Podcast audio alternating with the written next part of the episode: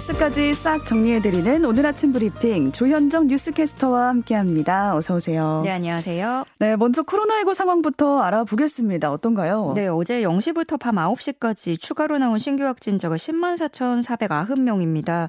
어, 어제 같은 시간 집계치보다는 1만 821명 적지만 동시간대 기준 사흘 연속으로 10만 명을 넘겼고요. 음. 일주일 전과 비교하면 1.2배입니다.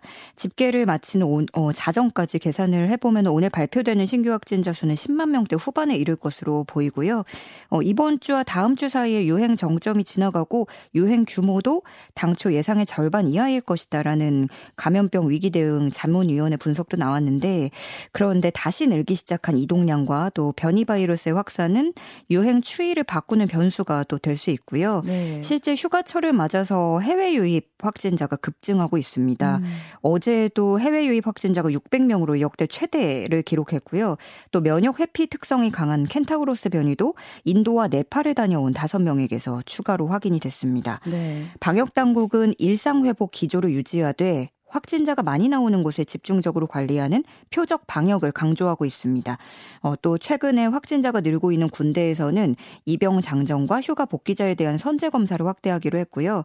어, 그 밖에도 그 정부의 과학 방역을 두고 논란이 컸었는데 이번에 이 표적 방역을 두고도 포장만 바꿨을 뿐이지 알맹이는 새로울 게 없다라는 비판이 제기되고 있습니다. 네, 어떤 방역이든 확산세가 좀 줄어들 수 음. 있도록 대책이 나왔으면 좋겠습니다.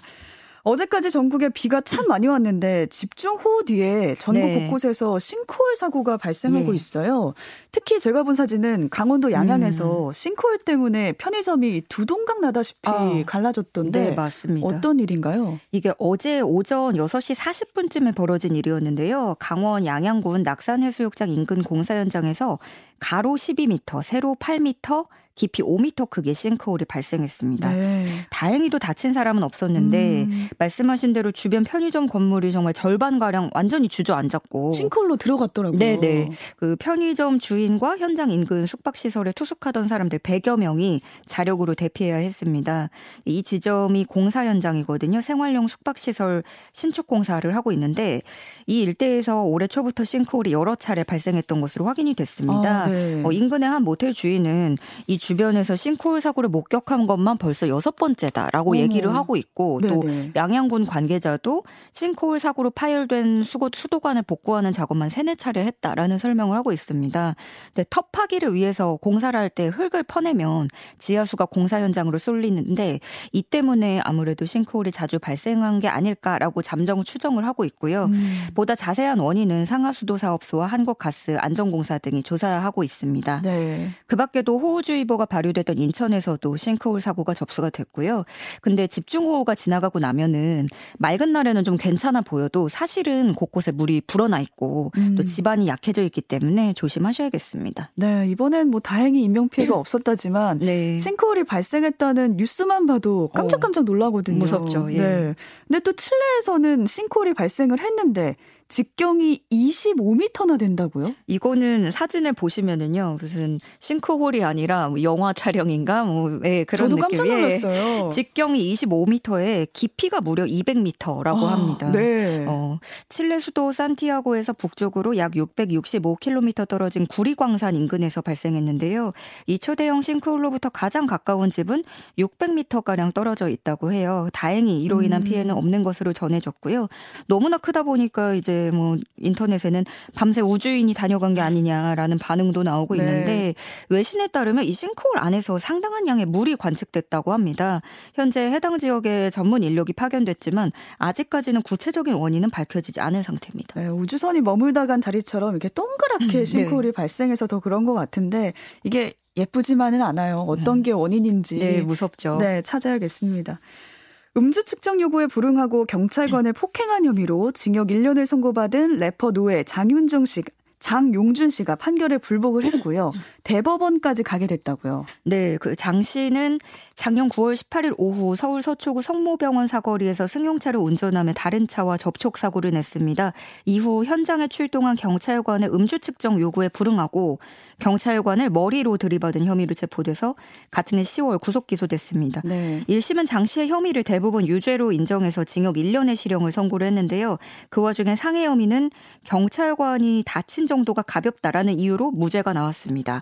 그 후 검찰은 재판부에 상고장을 내면서 1, 2심 모두 징역 3년을 구형을 했는데 항소심 재판부는 똑같이 징역 1년을 선고했습니다. 음. 그런데 장 씨는 상고장을 제출을 했죠. 이를 받아들이지 못해서. 네. 그래서 네. 이 사건은 대법원 판단까지 가게 됐습니다.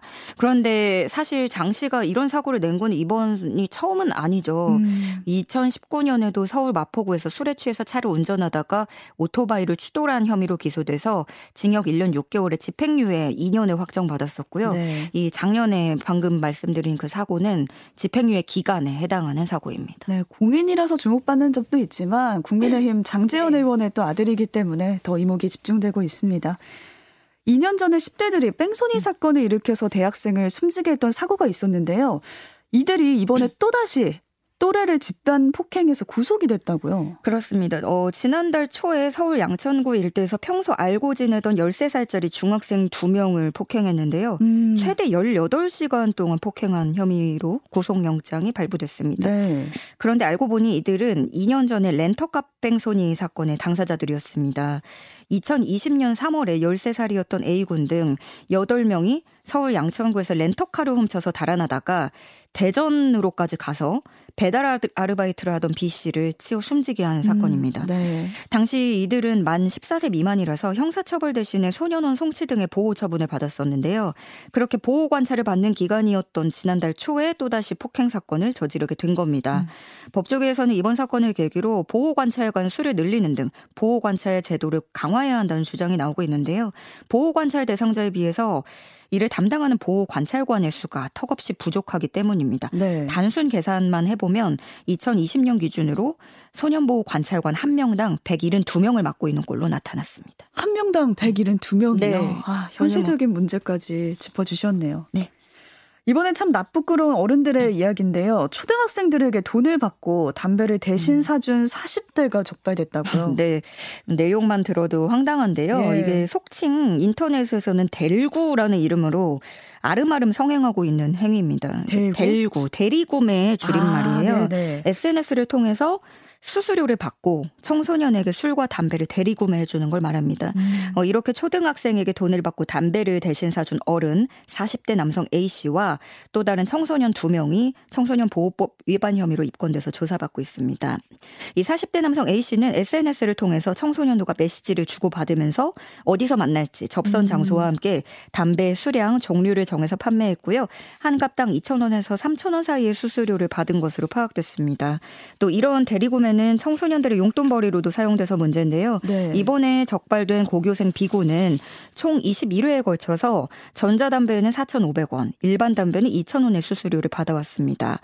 이들에게 담배를 판매한 업주들은 신분 확인 절차 없이 판매해서 역시 마찬가지로 청소년 보호법 위반 혐의로 검찰에 송치가 됐고요. 네. 실제로 이런 담배 대리구매 행위가 상당히 많이 일어나는 것으로 조사가 됐습니다. 음. 어, 여가부의 2020년 실태조사에 따르면 최근 한 달간 흡연을 경험한 청소 청소년 5명 중에 한 명이 이렇게 담배를 대리 구매한 것으로 집계됐습니다. 네, 부끄럽습니다.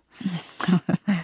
음주운전 단속을 피해 경찰서로 도망친 경찰관이 자신이 근무하는 경찰서에서 검거되는 황당한 일이 있었는데 도망을 경찰서로 간 건가요? 아, 네. 이 내용도 못지않게 황당하고 네. 좀 부끄러운 내용인데요.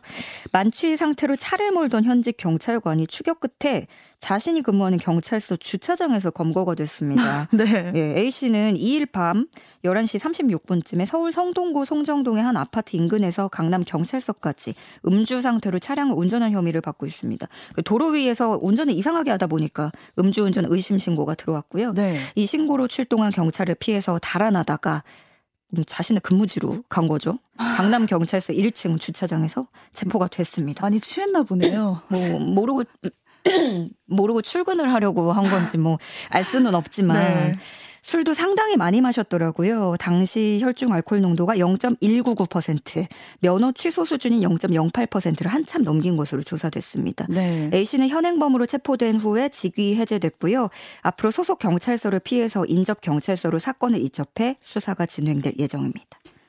네, 또 대형마트 의무 휴업일을 폐지한다는 움직임에 음. 전통시장 상인들이 반대 집단 행동에 들어간다고요. 네, 전국 상인 연합회는 2일 오전 전국 상인 연합회 긴급 이사회를 열고 오는 8일부터 12일까지 전국 2천여 개 전통시장에 마트 휴업 폐지에 반대하는 현수막을 설치하기로 결의했습니다. 음. 어, 이날 회의에는 연합회사나 17개 지회가 모두 참석을 했는데요. 이 의무 휴업 폐지에 반대하는 총 집회 안건에 대해서는 17개 지회가 모두 찬성한 것으로 알려졌습니다.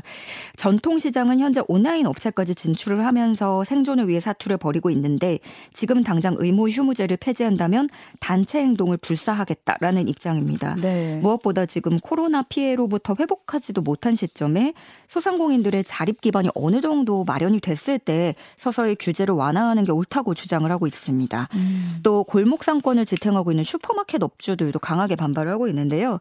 어, 한국 슈퍼마켓 협동조합 연합회는 공식 입장을 통해서 현수막을 내거는 등 조직적인 투쟁에 돌입한 상태입니다. 이들은 대형마트 영업시간 제한과 의무 휴업은 2018년 대형마트 7곳이 냈던 헌법소원에서 합헌으로 결정됐음에도 윤석열 정부가 재벌 대기업의 수건을 현실화하고 있는 것이 잘못된 정책이다라는 입장입니다. 네. 어, 그럼에도 불구하고 국무조정실은 대형마트 의무 휴업 영업 제한을 첫 규제 심판 대상으로 선정을 했고요. 오늘 이것을 논의하게 됩니다. 네, 진통이 있어 보입니다. 네. 시멘트 업체들이 시멘트 가격 인상 초읽기에 들어가면서 9월부터 시멘트 가격이 오른다는 소식인데 반발 움직임이 음. 또 만만치 않다고요. 네, 어, 대표적으로 삼표 시멘트가 레미콘 업체들에게 가격 인상안을 통보를 했고요. 이어서 한일 시멘트도 관련한 공문을 보낸 것으로 확인이 됐습니다. 어, 이렇게 되면 나머지 업체들도 줄줄이 가격 인상에 나설 것으로 보이는데 음. 문제는 최근에 1년간 시멘트 가격이 세 차례에 걸쳐서 이미 인상이 되면서 레미콘 업체들의 반발이 거세고 상당한 진통이 예상된다는 겁니다. 네. 당장 올리기로 한 업체들의 인상률은 12%에서 15%가량인데요. 이미 지난 2월에 15%에서 18% 가격 인상이 단행된 데 이어서 또다시 오르는 거라서 지금 이렇게 되면 톤당 9만 원대였던 게 10만 원을 훌쩍 넘기게 됐습니다. 음. 시멘트 업체들은 주요 원자재 가격이 폭등하고 유가 상승에 따른 선박 운임, 물류 비용 증가 등 전방위적인 원가 상승을 이유로 말하고 있습니다. 그 본인들이 자체적인 절감 노력만으로는 이제 감당할 수 없는 상황이라는 주장이고요. 네. 반면에 중소 레미콘 업체들은 유연타는 국제 시세가 있기 때문에 원가가 얼마나 올랐는지 파악을 할 수 있지만 나머지 인상 요인은 구체적으로 전혀 투명하게 공개되지 않는다면서 일방적인 가격 인상안은 받아들일 수 없다는 입장. 입장입니다. 당분간 진통이 이어질 것으로 보이고 또 시멘트 가격이 인상되면 레미콘 가격도 연쇄적으로 오르게 돼 있기 때문에 네. 이게 또 건설 현장의 분양가 상승으로까지도 이어질 공산이 큰 상황입니다. 예. 또 직장인 식대의 비과세 폭을 늘리는 소득세법 개정안이 음. 국회에서 의결이 됐는데요. 네. 회사 다니면서 이제 밥을 먹을 때 부담이 좀 줄어들 어, 수 있을까요? 예, 그럴 전망입니다. 어, 이게 예. 자세하게는 내년 1월부터 직장인 식대 비과세 한도를 월 10만 원에서 20만 원으로 늘리는 내용인데요. 이번 개정안의 대상자는 1천만 명으로 추산이 되고요. 총 급여 6천만 원 근로자라면 평균 18만 원, 8천만 원 근로자라면 29만 원의 세부담이 줄어들 것으로 음. 추정됩니다. 이 직장 직장인 식대 비과세 한도는 지난 2003년에 법 개정을 한 이후에 19년째 동결 상태였는데 최근에 물가가 오르면서 노동자들의 실질 소득이 감소하고 가계 부담이 커지고 이 비과세 한도 상향에 대한 필요성이 제기돼 왔습니다. 당장 다음 달부터 시행하자라는 얘기가 많았었는데 네. 검토도 됐었고요. 어, 그런데 정부 측에서 이제 사업장별로 준비할 기간이 필요하다는 의견을 제시하면서 내년 2023년 1월 1일부터 시행하기로 했습니다. 내년부터 시행이 된다는 네. 소식이 네. 최근 인기를 끌고 있는 드라마 이상한 변호사 우영우에서 우영우가 돌고래 덕후잖아요. 아, 네. 특히 남방 큰 돌고래 얘기를 많이 하면서 음. 더욱 관심이 모아진 소식이 있는데요. 현실 속의 남방 큰 돌고래 비봉이가 바다로 곧 떠난다고요? 네. 국내 수족관에 남아 있는 마지막 남방 큰 돌고래입니다. 네. 이 비봉이는 2005년 제주 비양도에서 불법 포획된, 포획됐는데요.